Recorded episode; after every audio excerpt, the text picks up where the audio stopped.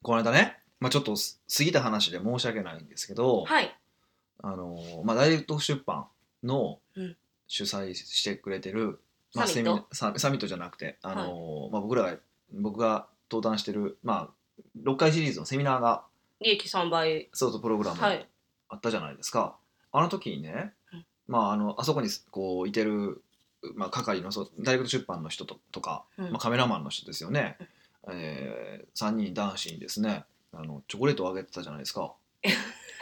私がね、はいはい僕もらってないんですけどえ知ってます。えなんで 普通俺やろいやいやいやし、いや そこ突っ込みまいやちすょっしかも過ぎた話。と突っ込んどこうかなと思ってちょっとちっちゃいえ男やって思われる男を男を演出しようかなと思ったんですけ どいやいや、これは訳があって、ほないことがプレゼントですよ。うよくわかんないですどういうことですかだって、バレンタインって、まあ、日本は女の子が男の子にチョコレートをあげるっていう風習じゃないですか。風習ですよ、そうそうそうう。ん、で、ヒデさんはチョコレート嫌いじゃないですか。嫌いじゃないですよ別に、えでも甘いもん食べないし、まあ、否めないですねいらないから、うんあげないのがプレゼント。っおーていう私の論理。めっちゃドヤ顔 そうそうそうそう。いや、これは、いやめっちゃ人を思ってませんかん人を思ってませんかいやでも例えばあのフルーツくれたりとかでもいいわけやまあ去年ほらいちごくれたやんいや、同じやったら思んないなって思って、いうんうんや何もないことを、で、スルーしようと思って、しかもなんか突っ込んでくるとも思ってなかったでかもら。面白いかなと思って 全然興味なかったんやけど3人にしれっとあげて俺にくれへんねやと思っておもろいなこれ突っ込んどいたろうと思ったからどっちかとそうなんですけど別に欲しくもないんですけど ねちゃんと、あこれエネタできたと思ってなポッドキャストであし そうゃべるネタできたと思ちゃんとね、あの、は人にあげるから、うんこう、3名いらっしゃったけっど、て、うん、同じチョコレートじゃなくて、その人、その人に合った自分で想像して選んだんですよ。そうみたいねなんか違うもんあげたけど例えば何あげたんですか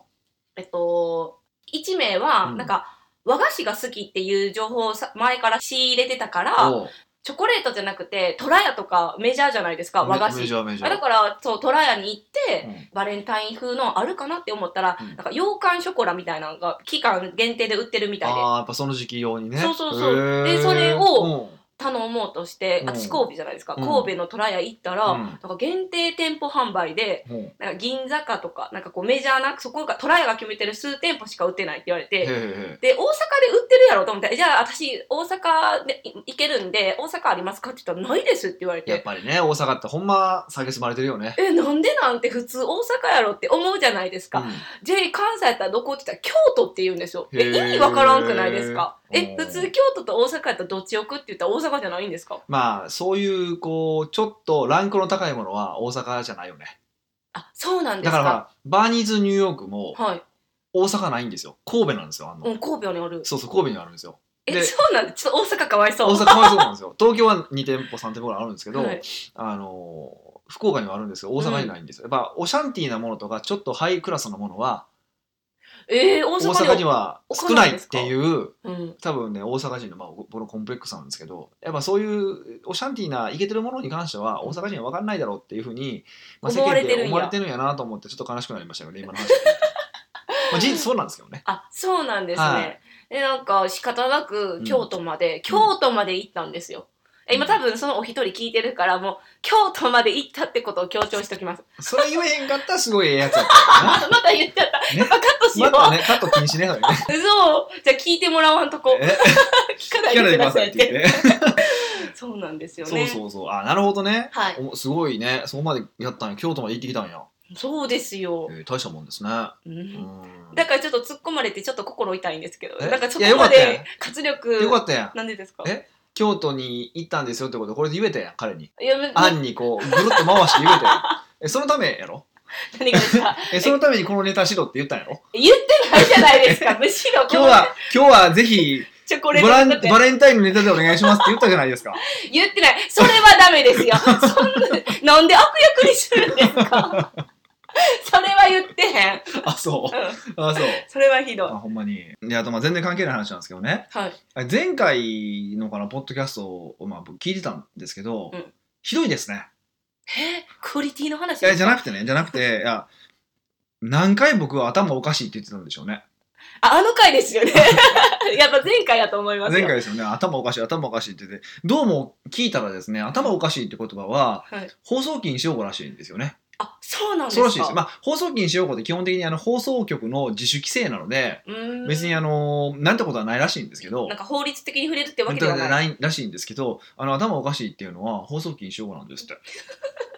普段からよく言ってうんる。よく言いますかららね別に悪いとも思ってないですよ実は頭おかしいからねおかしいのはおかしいか おらかしいのはおかしいって言って何が悪いそう的そなうタそイプうでそすようだね。から何も思ってないんですけど、うんあそうなんやってすごい思いましたねうん、いや久しぶりにあんな言ってましたもんね。なんでもかなんか大阪に対してですよね、それも。大阪のタクシーに対してタ 頭おクかしシい。ー会社が頭おかしいやっぱ大阪ダメです ね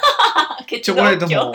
ないしバーニーズもないし日そこ。でもやっぱりこうちょっと、ううんこうお金持ってる雰囲気の人のうんあのにはこう合わない街なんでしょうね大阪ですか。宣伝されてないですよだから持ってたとしてもこう南予定応的な、うんうん、ああいうこう成金的なえー、そうなんですイか。メージはあるけれどもこう洗練されたお金持ちうん、代官山ですけど何かみたいなそういう感じではないよね本当にえー、じゃあそういうのを普及していってくださいいよ、やヒ無デ理でさんすよが。無理ですえよ無理無理無理お大阪人そんな無理やなと思ったもんえー、なんか変えてほしいな。え変えてほしい変えなる。必要ないですそんなもんもう無理なもん無理ですからえそうなんですえね。え僕は諦めなんかもうあ諦めてますよまた大阪なんか人に嫌われたんじゃないですいか今やのでもほら言ってるじゃないですか僕大阪の人と仕事したくないですってよく言うじゃないですかあそうでしたっけうん大阪の人あの大阪あの大阪の社長さんとは基本あんまり仕事したくないんですよね、うーんでわざわざ東京まで来てくれるような方はもうウェルカムなんですけどおーあのよくほらなんで大阪でセミナーしないんですかってよく聞かれるんですけど、うんうん僕大阪人嫌いだからですよく言うんですよ僕自分自身も大阪人なんですけどそうそうそう、ねそれでプライドはないんですかで別にないですよえそうなんです、たまね、たま生まれ落ちたとか大阪やっただけやからね だから生まれ落ちたとかたまたま大阪やからって阪神タイガース好きっておかしいねそんなんえ阪神タイガースって大阪一応神戸ですよねああ兵兵兵庫兵庫でですすよよねね一応兵庫ですよね兵庫兵庫でもなんかもう大阪人はなんかみんな、うんあの阪神タイガース好きやみたいなこと思われてますけどいやいやちょっと待ってとうん、たかだか生まれた場所が大阪なだけで阪神タイガースを好きになる理由はなんかあんのかとえだから地域愛で すよ全然ないよそんなん言なんっなんそちゃれうなんなんそれえ地域の愛まあまあどうでもいいんですけどね。いやほんでねいや、うんそれでその大阪の社長がなんで嫌なのかっていうとはい大阪って結構あのちょっと変わってて召集感がえ召集感こう例えばねあそう召集力とかそうなんじゃないですようん日本と日本かじゃないですよ あの何商売の習慣がちょっと変わったりとあかあーしてそうねなんですか例えば契約書結ぶじゃないですか、うん当然契約書には値段とかも書いてあるわけじゃないですか、はいで、まあ、その後、まあ取引があって契約書送るじゃないですか、うん契約書送ってから電話かかってくるあ契約書じゃないごめんなさいえっとそう請求書送ってから電話かかってくるんですようんでどんな電話かっていうとね「これいくらなんの?」って電話かかってくるんですよ。え請求書送ってるのにこれいくらなのっていくらいくらになるのって言ってまたこう値切ってあこうーとしてるんですよ。らもう頭おかしいです よ。請求書だからま送だって言ってるのもにらったら頭お かしい。そうそうそうだそかういらうグロこーとバルスタンダードでいくと契約書を結んだらその値段じゃないですか。はいはいなんはでいすけどそっからまたなんかこう値切ったりとか端数切ったりするのがコミュニケーションやと思ってるんですよ大阪の人って。まあ最近のね我々世代ってあんま少ないんですけど僕らより上の世代5年10年ぐらい上の世代の人って結構そういうのなんですよで何しろそれそれを見て育ってる僕らと同じ世代のやつがいまだにそれやりよるんですようーんなんか良くないですねそうなんですよで前々職の会社がまさにそういう会社やってもうほんまいや下品やわーと思って僕すごい嫌だったんですよそれがうんうんうんでだからあので実際僕大阪の会社と付き合いするとそういう会社が多かったんでへえもう絶対大阪の会社は俺つが付き合わへんとわざわざちゃんと来てくれるような人だけと付き合おうって決めて、うん僕は大阪の社長は嫌いだってずっと公言してるんですよえそんなんでなんか叩かれたりしなかったんですかいや別に付き合わないって言ってるって別に付き合わないのは僕の自由ですからねいやそうやけどなんかやか焼き恨みやか恨みなんかさ何あ逆恨みなんかその焼き恨み逆恨みやなんなんその逆恨みって なんか逆恨みされてなんかいじめられるとかそういうのなかったんいやでだすかって別に単純に来る人をお断りしてるだけだから、うーんあの別に正直だから大阪の会社嫌いなんですよねって別に切ってるわけじゃないから、うんそれちょっと今キャパシティがないのでとかって言ってお断りしてるわけだから別に恨まれる理由はないですよねうーんってま言いあなって言いながらここで言ってしまってるからね。そうあ一やだか思らわれてるもしれないけど別にいいですよ、思われてて も。強いですねいついやいや、にだからそういうなくそうもいう人はなんかわざわざ東京来てくれたらいいわけじゃないですか。あ東京来たらいいっていこや、とそうだからわざわざ東京に来てくれるような人はいいんですよ。で、大阪の会社、え要はほとんどの場合ですよ、全部とは言わないですよ。でもやっぱり、その形のないものとかに対してお金を払わないっていうやっぱ習慣が結構強くて、うんうんやっぱものづくりの街なんでしょうねこう作ったものとか形のあるものに関しては結構価値を感じる人が多いんですけど、はいなんかこう形のないものに関しては、ね、そう原価とかやろうとかってねぎったりとか、はやいっぱそういうことを言う人がすごく多い傾向になるんですよ、まあ、もちろん全員じゃないですよこれはパステレオタイプにすると良くないんですけど、はい傾向が強いので、うんだったら初めからそういうところとお付き合いしない方がいいよねっていうまあ僕の判断なんですね。うんうんう、うんんそりゃそうですね。そうそうそう値切る習慣があるから、あのーえっと何目目に見えないものに対してはお金が払わへんっていうのはリンクするんですかね。だから目に見えないものだからより安く、まあ、まあもちろんだから全てにおいて値切るんですよ、うんまあ、それはどこの会社も値切りますね値切るのは当然なんですよこれははいこれはいいと思うんです僕は、あの当然経費を安く済ませないといけないんですけどはい、でもその時のその値切りがハードだったり契約を結んでからの値切りだったりとかそれは明らかにそれは違うでしょっていう話じゃないですか、はだいか。らそれが嫌なだけなんですよねうーんう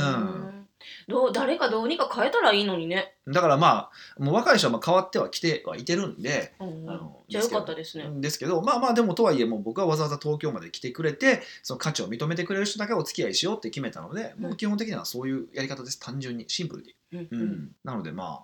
それでいいかなと思って楽しくやってますよそれで。でもす結構そう言ってね、うんまあ口だけとは思わないんですけど、うんあほんまに過去に切った人なんかいるんですかも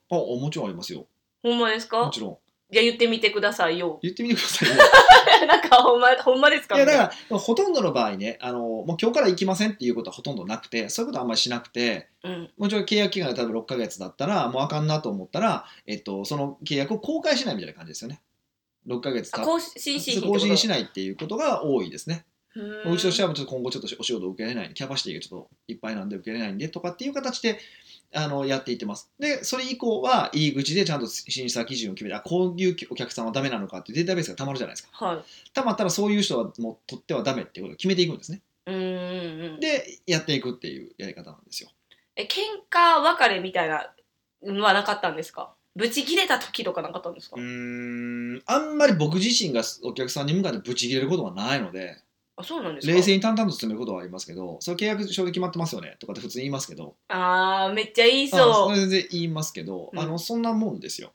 あじゃあ別に声をうわーって荒げた荒げたりはしやん。ていうことはなかったですね。それはなかったですうんだからあの僕はよくお客さんを切れとかってよく言うじゃないですか、はいでその時どうやって切るんですかってよく言われるんですけど、いやうんこういうことなんです別にだからお客さんを切れて明日から来るなボケっていう上ってことじゃないんですよね。おーだからそれ以降の契約を更新しなければいいだけの話だから、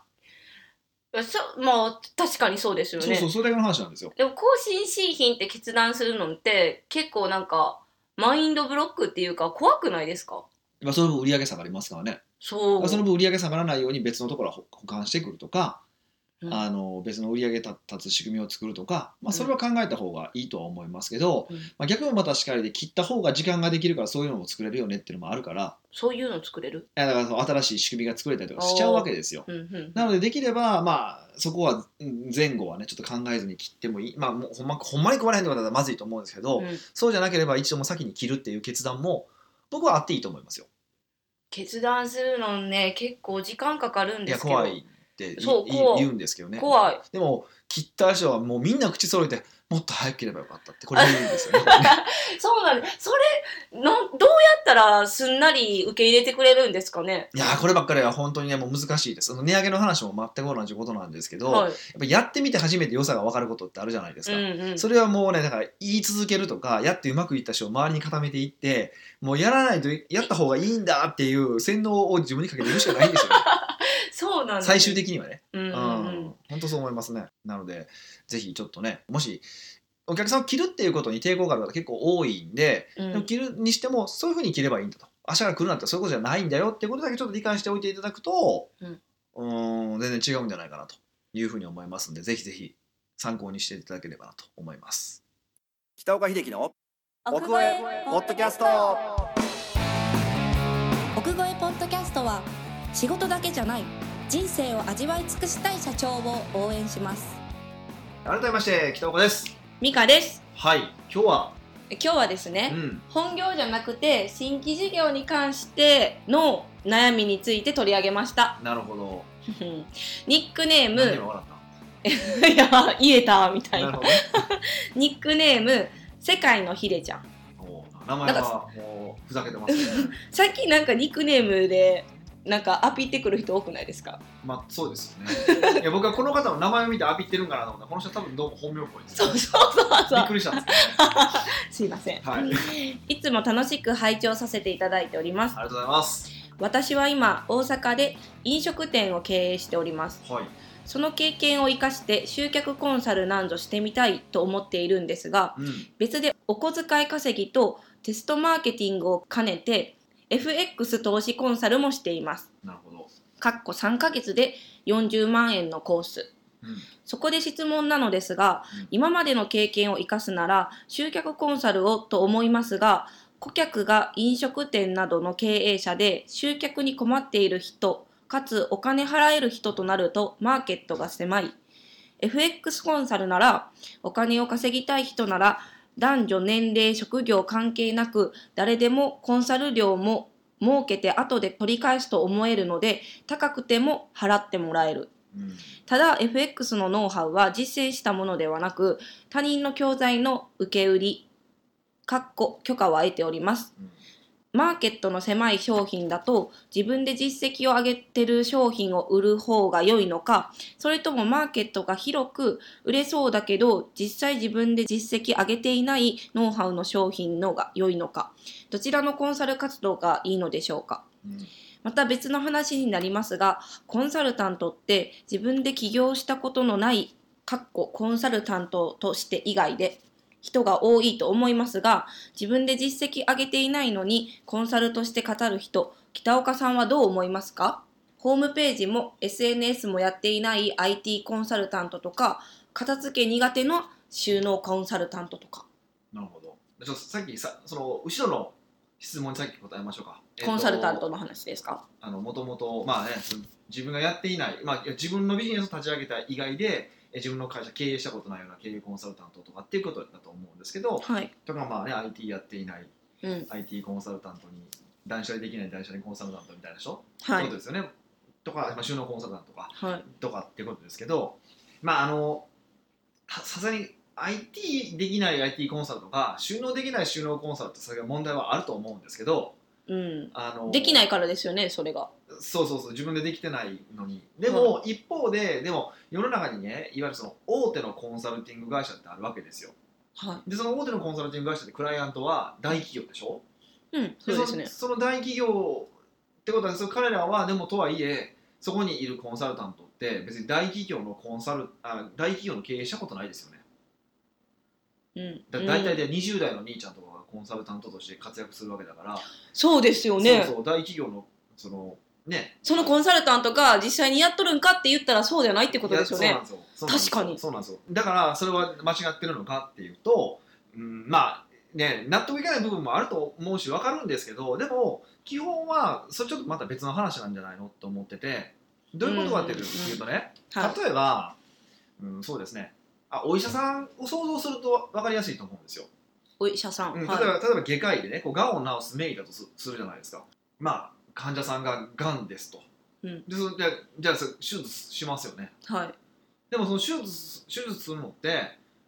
あれでしょ別にお医者さんがんなったことないですよねうーん私がんになったから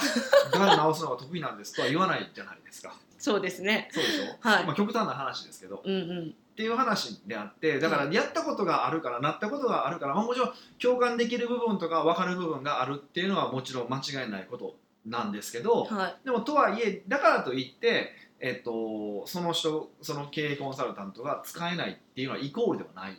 うーんもっと言うとそうですね、実際にうん経営ができる人とコンサルタントができる人ってはい資質が基本的に違うんですよね。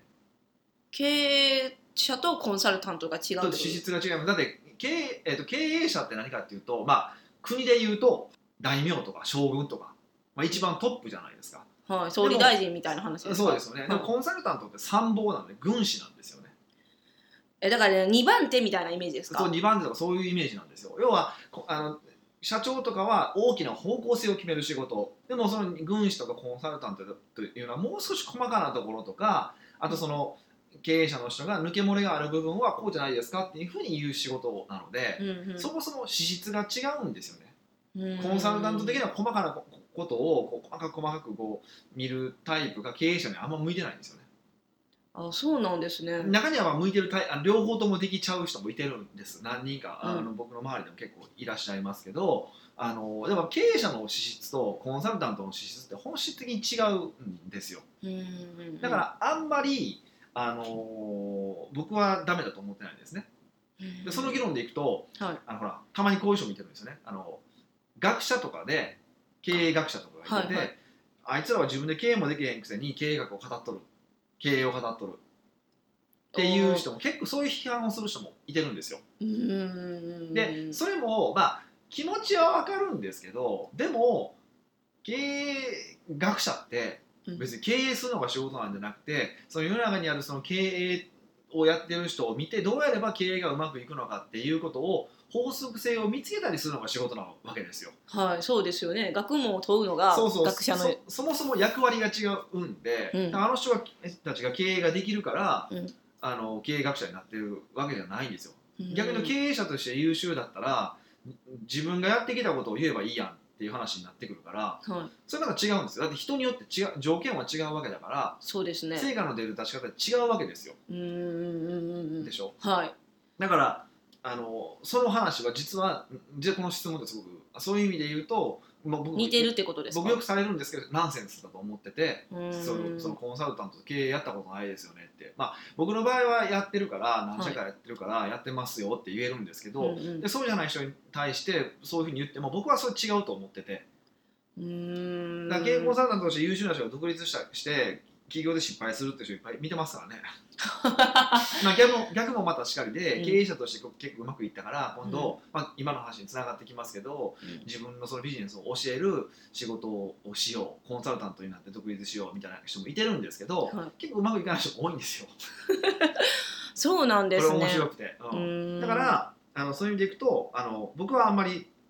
なんていうかな経験そのやそのそのことをやったことがないコンサルタントがダメだって一概に言うつもりはないです。うんただまあ収納とかい IT とかってどちらかというと経験に基づく話をしないとやれない話なのでうん、そのコンサルタントはおかしいと思いますよね。あそうなんですはい。片付け苦手やけどノウハウはめっちゃ持ってる人やったら合格なんでいすやか。本当は良くないでしょうね。ほんならやれよみたいな感じになりますまあ、あがる。 もうあるけどね。まあそその辺はまあバランスだと思うんですけ どあのそうですね。っていうふうにはちょっと考えますね。うんでちょっと本題に入りましょう。じゃあまずこの話ちょっと、まあ、整理すると、はい。えっとまあ、飲食店をやられてますで、まあ、比較的まあそこそこうまくいってるから、えー自分のビジネスそのちょそそこじゃない、まあ、別の新規事業というか、まあ、副業というかを何かやってみようということですよね。でその時に、まあ、自分のその飲食店でうまくいってきたやり方を、まあそのね、同業者みたいな方にこううんコンサルティングするっていう手もあるんだけども、まあ、一方で、まあ、し多分知り合いだと思うんですね知り合いのその FX のノウハウはい。があるから、まあ、借りれるからそれを借りて、えーそれを教えるっていう、まあ、ビジネスを、まあ、したい、まあ、これしてるのかもしれませんけどっていうことですと。はでいその時に今どうあの要は何何を考えたのかっていうと、えー飲食店にコンサルティングするっていうのはマーケットが狭くなるわけですよねはでも FX だったらお金稼ぎたいっていう人が多いわけだかい。うんうんうらんしか。もまあ稼いだ後稼いだらあの取り返せるっていうのもあるからはい。あの、まあ、やってくれる人も多いしうん。取り返せるってお客さんも想像してくれるから、うんうんまあ、FX の方はマーケットが広くていいんじゃないかうんっていうふうにえー考えてるんですけども、まあ、どう思いますかっていうこそうですとねで。すかね、まあ、なんか簡単にまとめてそういう感 じうん。わかりやすかったです。そういうことかって今思ってしまった。ありがとうございます、ええまとめるのが仕事なんではい。でそうですねあのーこの話はもうすごくあのいろ,、まあ、いろんなちょっと教訓とかが含まれるんでどこから話をしていけばいいのかなと思うんですけどうんまず、うんうーん結論から言うと FX はありえないですね。えどういうことですか ?FX ってこのいこのう方がい FX を教えるっていうことはありえないですね、え本ならじゃあ経験を生かす方を選ぶってことですか集客コンサルあのうん飲食店のっていうのもまあそそ FX よりはマシやけどもしかするとまあこれちょっと話詳しくこの方の話を聞いてないし状況を聞いてないから分かんないですけどはそれじゃない可能性も大ですちょっと順番で話をしい。ていきますね、えうん。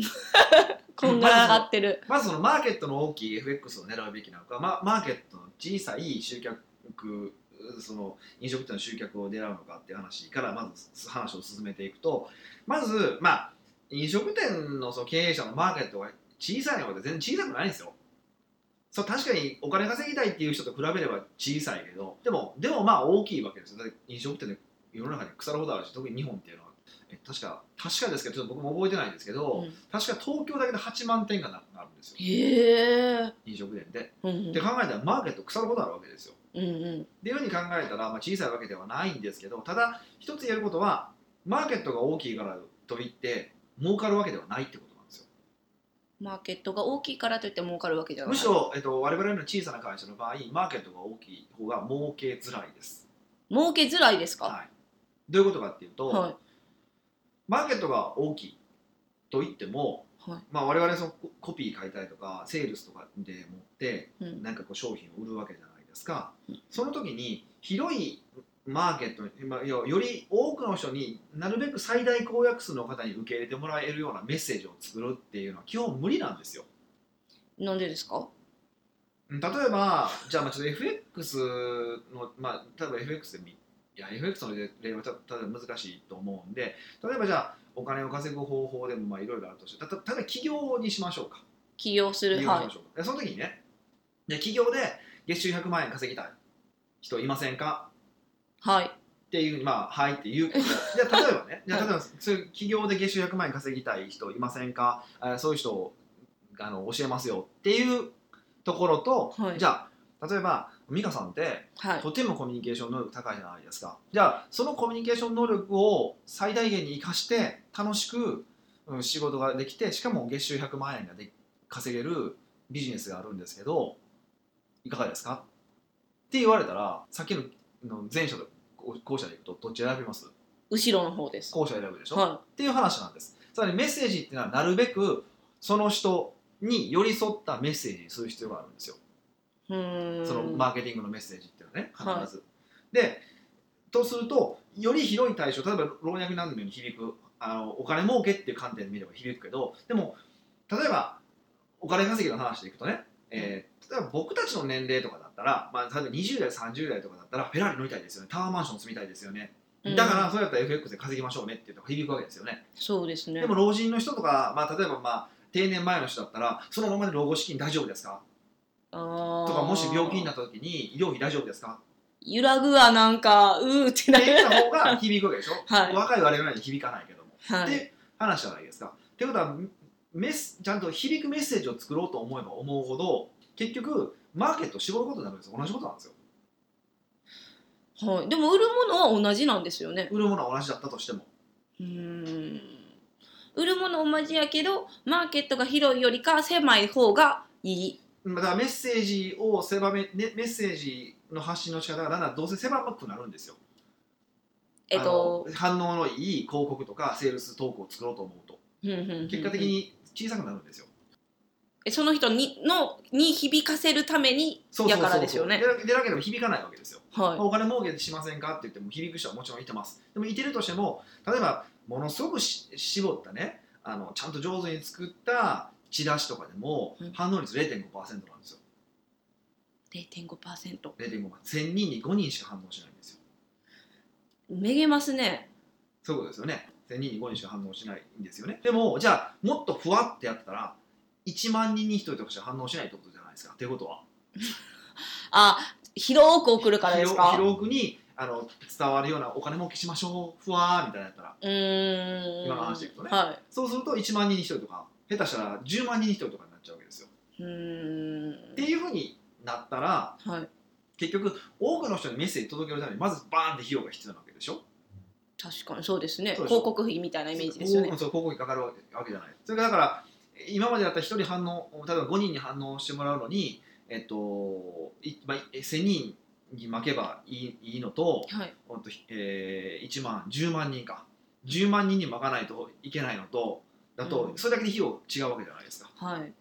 うん。でしょってことは利益率どっちが高いのかっていう話じゃないですか。うんじゃあ1000人に5人に響く方が利益も高いし儲かるわけでしょっはい。ていうふうにこう突き詰めていくと、うん要はあの何が言いたい繰り返しになりますけど、うん。あのマーケットを狭くしないとビジネスってうまくいかないってことなんですよ。うーんもちろんものすごい資金力がありますとかだったら大きくシェアも取りたいし、まあはいそのお会社が大きいところだからみんないっぱい食わさないといけないからその大きいマーケットを狙うしかないんですけど我々の小さな会社だったらよりマーケットを小さくしてあの効率よく稼がないといけないのでうんうんうん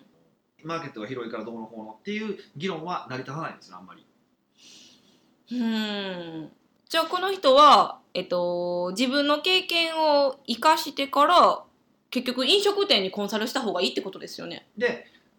えうん、そうまあっていうふうにも取れるんですけどうん、ですよねこの話こだのから話だったらその話だけだったらそうなるんですよ。はいまあ、だからそのマーケットの広い狭いの話でいくと実は最終的にどっちも変わらないんですって話です。えだだだってお金もその FX にしたって例えばじゃあその主婦の方に絞るとか、はいあのな何かに絞ってメッセージングすればいいわけだからうんうんあの狭くはなるわけじゃないですかあの狭くできるわけじゃないですかメッセージをうまく、だからそうするとうまく稼ぐことはもちろんできる可能性はあるんでその意味でいくといいんですけど今度ねビジネスの成功法則を考えた場合に、うん FX ってはいこの FX のビジネスってこの方からした場合何も自分の今までのリソース使えないですよねえっとリソースっていうのは例えば今まで培ってきたノウハウ、はないいしはお付き合いしてきたお客さんそういうものは使えないんですよね基本的に FX 売る時ですかそうそうそお客さんとかにう、うん、うん少なくとも飲食店のおっちゃんが「いや FX で勝つ方法があってさ」って言われて申し込みだと思うちょっとお金困ってるかなって思ってしまよっねて、思うよねはいっていうことっていうことまさにそういうことでとそれってもう何も活かせないわけですよだからもう全くゼロの状態からもう一度 F- FX を教える事業を立ち上げないといけないってことじゃないですかでうんそうですね逆に言うとねはい、でやっぱそれだと成功率やっぱ低いんですよ成功率低いだってもう一回もう一回だって企業をゼロからし直すわけだから新規事業だからね全全くの新規事業だからはいでもそれが例えば今までの飲食店の経験を生かしてってやると少なくともその部分はノウハウっていう部分では生かすことができるからまだ成功率は上がるわけですよね、まあ、かかる時間も短くですし、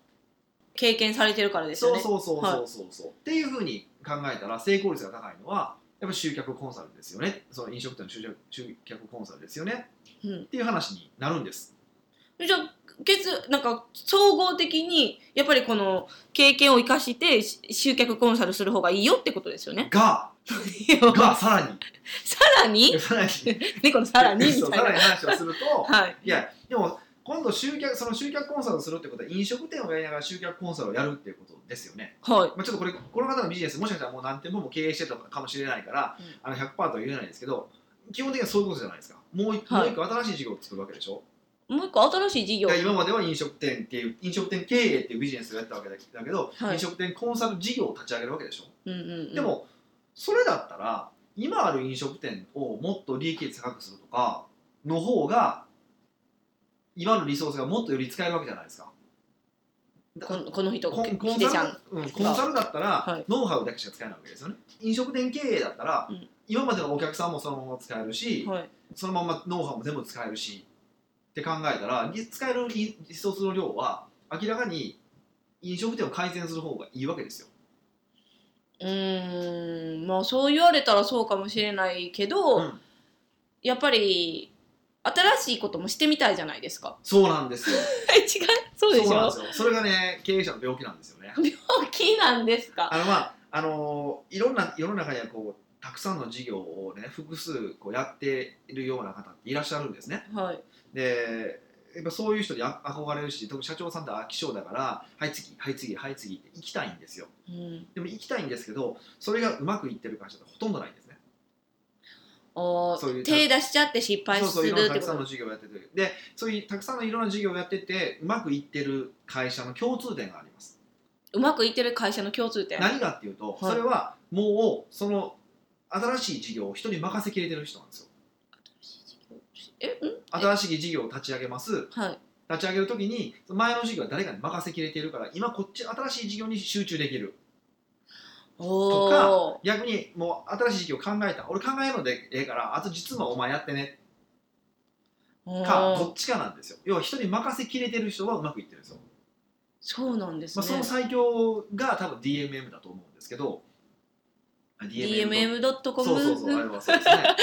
あれなんですかえあれ何もともとはアダルトの動画の配信会社まあもともとはアダルトビデオの配んですけどあアダルトのその動画配信から始まっていって、まあはいい、ろんな今新しい事業すごくいっぱいやってる、まあ、これホームページ見てもらったら分かりますけど、すうっごくいっぱいビジネスをしてるんですよん。はい。でもそれはあのえ会長なのかな今社長なのかなあ会長になったんかこの間神山さんっていう方がいらっしゃって、はい。でその方がほとんど動いてないんですよもう要は新しい事業これやりたいっていう人がおったら手挙げた人がおったら「おやれやれ」っていう感じなんですよえー、何それ。もう任せてやってしまってるだから、はいそあの一応まあ進捗管理とかは軽くはしてるし、まあ、文句は言ったりとかするんでしょうけど、はいその程度なんですよ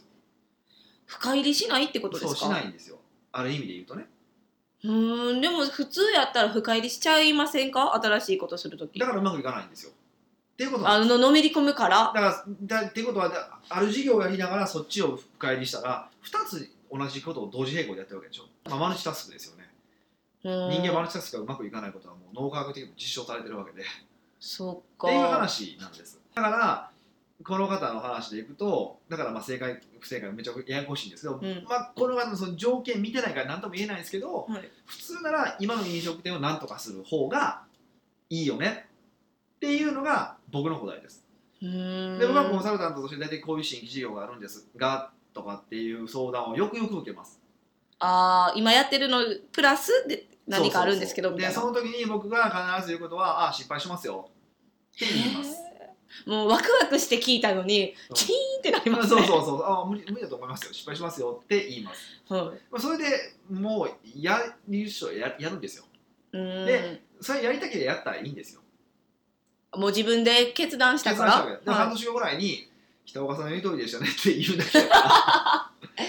そうなんですうんねだからそういうものなのでそれはそれでいいと思ってるんですけど、うんうんうんまあ、あの会社に致命傷さえなければねうーんそうそうって考えてますだからほぼ基本的には新規事業はやるべきじゃないっていう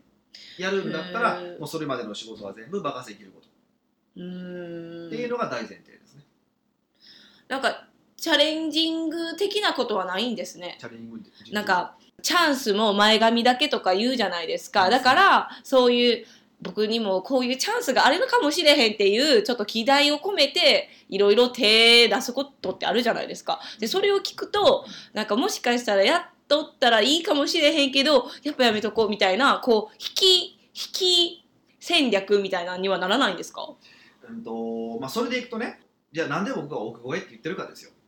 だって億超えって言ってるのはまさに年収年商を億超えましょうって話じゃなくて、はい、働く時間を減らして働く時間を34時間にしていい人だけど働いてで、えーね、利益もたくさん出しておきましょうって言ってるわけでしょってことはそれ新しいチャンスがあった時にこっちを見ないでも済むようにしましょうってことでもあるわけですよえそうでしょ働く時間が少ないっていうことは必死こいて仕事を見なくていいってことじゃないですかはい、ってことは新しいチャンスが出た時に飛びつけるよ状態なんですよそれっておーそうそう確かに。そうだからそれでいくとあのその状態にすればそういうふうに新しいチャンスに飛び込むのもその状態できていればね飛飛び込むのも一つの手だと思います、でもそれもちゃんとこっちの元々の事業をちゃんと見てもらえる人ができてたらの前提ですよだからその働く時間が減った時にちゃんと人材を育てられ育てておくのかっていうこともちゃんとしときしとかないとあかんってことなんですようーんもう準備が大切ってことですそうだかでらすかだから前その前髪しかないけども前髪を掴むたあこのその話だったらももっといい例えがありますえ、なになになこれに昔話したことがあると思うんですけどね、はい。あの棚からぼたもちっていう話ああのことわざあるじゃないですかえ、初めて聞きました。 たあそうかさす がらかなぼたもち。棚からぼたもち要は棚からぼたもちが落ちてきて食べれたとだから要はラッキーあなたはそれラッキーだよねってあ、いきなりってお餅が落ちてきて食べたみた食べいな。食ラべッキー。食べれ食べれてね美味しいものが食べてラッキーだよねっていうはい意味でよく使われるんで、あんまりいい意味では使われないんですよああの人棚ぼたで儲かったよねとかっていう言い方をするわけだからでもよく考えてほしいんですようん。棚からぼたもちでしょ棚からもしぼたもちが落ちてきます、んねでまあ、そう最後食べ食べれるからラッキーだよねって話じゃないですかでもこれもしね棚からぼたもちが落ちてきてね、うん床に落ちたとするじゃないですか食べれないですよね食べれないでしょ、はい。じゃあ棚からぼたもちが落ちてきて食べれるってことはどういうことなのかっていうと棚からぼたもちが落ちてくるかもしれないと思ってこう待っとかないといけないわけでしょそういうことそうでだからもうどっから飛んできてもええように キャッチするでもうみたいな。中腰になってもう太ももプルプルになっても態度がなあかんわけじゃないですかできたらジャンピングって取らなあかんわけでしょだかそのポージングをみんなに 見せた。はい。ら本質的に田中らぼたもちにうん。出会える人っていうのは飛び込む準備ができてる人なんですよあー、めっちゃしっくりきました。もう一個いい話しまえし、ょうまだあるんかい流れ星ってあるじゃないですか流れ星に願い事を言ったら叶うっていうでしょはい、3回ね。それ逆なんですよえ、どういうこと逆だってね流れ星た流れる時に願い事言って間に合わないでしょあ流れ星やえっとえっとってなるじゃないでもすかう終わってる。終わってるでしょ、っはてことはどういうことなのかっていうと流れ星が来た時にすらもうパッてもう思っ自分の願い事を叶えたいことをうんずっと考え続けている人がうまくいくってことなんですよあれってい。あー、そうですね。で両方ところ同じこと言ってるでしょうん。田中のボタン持ちもそう。実際見た時に何願っていいかわからんかったんですよ。そうや見えたって思っても、え、何を願うみたいな。そうそうそうだからもう普段から願ってる状態の人が見たらもう願っちゃってるから叶っちゃうんですよね最後ねあー。っていう話で何が言いたいかというと準備してる人だけがうまくいくって話なんですね。でこともビジネスに関して言うとこの話にでいくと、うんあの基本的に古今東西からうまくいってる人っていうのはもうみんなね、そのあのチャンスをまあものにしてきた人ではある一方でやっぱりあのしょうもなくてもねしょうもなかったとしても、はい。それをこう突き詰められてきた人の方がやっぱり偉大に成功してるわけですよしょうもなくても突き詰める何をですか何かその自分のビジネスを。だだってよく考えてくださいよ、あのスティーブ・ジョブズだってはいずーっと、まあ、最後の晩年はもうあのパソコンのことしか考えてないパソコンと iPhone のことしか考えてないわけでしょ、よう考えたらしょうもない人生ですよえパソコンしか考えてないの僕にってことですまかあ、ら、僕からするとですよ、でもうん彼はすごい楽しいしエキサイティングだと思ってると思うんだけど、うんうんうんあのだけど僕からするとこんなひ人の生活邪魔するもんよう作るなって思ってるの で使ってるく使っせにていやいや使ってるしありがとうとは思ってる思けっど てる思ってるけどじゃあ僕はああなりたいけどならないわけだけど彼からするとそれがすごく幸せだしたまらないし、う んでもあのしょうもないからといって別に飽きて別のビジネスしないですよね、うん彼はずっとそれについて考え続けてきたからこそこれだけ偉大な機会を作れたわけじゃないですかはいでしょっていう話で結局あの、うんそういう人じゃないとうまくいかないんですようんまあ、じゃあそじゃあこれだけやったら世界のヒデちゃんの今の状況やったら分からんってことですねこの質問の内容だけやったわらからないんですけど、まあまあとりあえずマーケットは小さくしないといけないよねっていうことが一つと、まあ、できれば本業ないしは本業に近いところの方がビジネスはうまくいくし長くうまくこといくよっていうのは、えー歴史が証明してるよっていうことだけは言えますうんでも、まあ、中にはすごい器用な人がいてて新規事業をうまくいい全部生かしちゃう人もいてるんでうん絶対とは言わないけども確率はすんごく低いうんというふうに私は伝えたいわけでございますよ。うん、はいなんか飲食店を生かして集客コンサルをするっていうことが、うん世界のヒデちゃんにとってうんなんか新規事業っていうのが私は今日すごい発見でした別に新規事業っていう意味じゃなくてもう経験があるから別に新規事業とすら捉えてなかったなんか延長線って思ってましだったてまあノウハウはあるけど次新しいお客さんを獲得しないといけないわけですから全く違う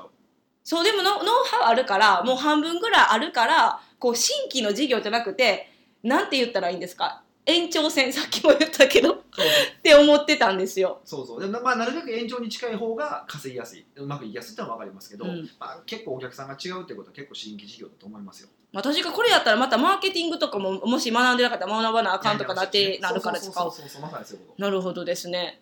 もう世界のひでちゃん、これ聞いてどういう路線に行くのか。まあそのまま FX に行くっても一つの手ですえ、ちょっとおもろいですね。じゃあ FX に行きましたって伝えてください。それだけでいいで教すはえてほしいですい、 ね。はい奥越ポッドキャストでは、ビジネスの質問でも、個人的な質問でも、何でも答えてくれますよね。もうすべてお答えしますよほんまですかエロい質問からエロい質問までえ、それは嫌や。私読みたくない。読み上げたくあなるい。ほどねので、ふと気にしたことでも、些細なことでもいいので、気になったことね気になったことを、どしどし質問してください。ねじゃあではまた来週お会いしましょう